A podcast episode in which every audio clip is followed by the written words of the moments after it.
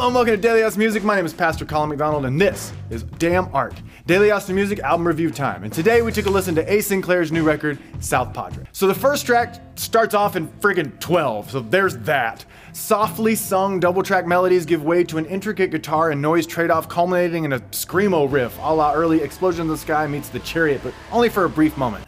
We are in for a very dynamic ride, ladies and gentlemen, and I'm here for it. Although it is bleak indeed.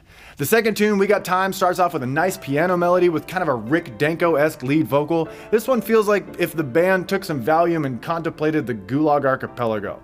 It's not often you get a G or a C G D major progression to sound that damn interesting. Check it out, it is not what you think. The third track, Somewhere, has a great melody, and it has a tasty nod to Somewhere Over the Rainbow while exploring the space between Gerry Rafferty and Queen. Yeah, I said it. The vocal harmonies on this one are just out of this world amazing. Not to mention a wah wah steel with a horn section.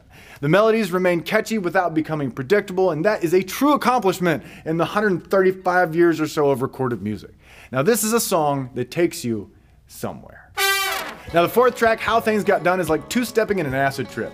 The sparing use of the snare drum in juxtaposition with the side stick and tambourine is a damn clinic and percussive taste. The solo section has everything you'd want. It's got a field change, it's trading instruments, a steel sounding like a theremin, and the classic guitar sound that you just can't really place the era to which it belongs. The fifth track, Get Somebody, takes me back to the noisy ending of the first track with a melody that transcends the mess. The middle section with a harmonized guitar riff that fades out and then brings everything back in unexpectedly sounds like what Jack White meant to do before he fell short of, you know, artistry. The six track laid back is, well, laid back. This one combines the acoustic songwriter part of the album with the noise and the two step influence really nicely. I would have liked to hear a little bit more laid back, even late backbeat on this one, but it's a nice sonic landscape, listenable on the beach, sipping cheap beer, watching a cloudy sunset. They Were Listening has a beautiful finger picking guitar part, complementing an equally beautiful and intimate vocal performance to start over a cicada bed, familiar to anyone practiced in spending late nights outside in the Texas summer. This one really feels like a soundtrack without a movie. Somewhere out there, there is a montage in waiting.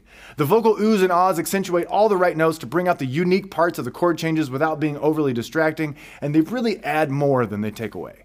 The eighth track, Taking Cues, Something Clicks, has a nice panning guitar that is perfectly placed in album order to keep my ears fresh and attuned to what's going on. I love the way the drums come in, and this one kind of has like a mumble folk feel. The bass line takes a walk here and again feels really properly placed in the album order. The simplicity of the organ part is something to be studied.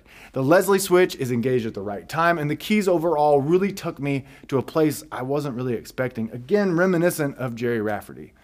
Now, I like the major three motif that goes throughout this whole record, something unexpectedly unexpected, if you will.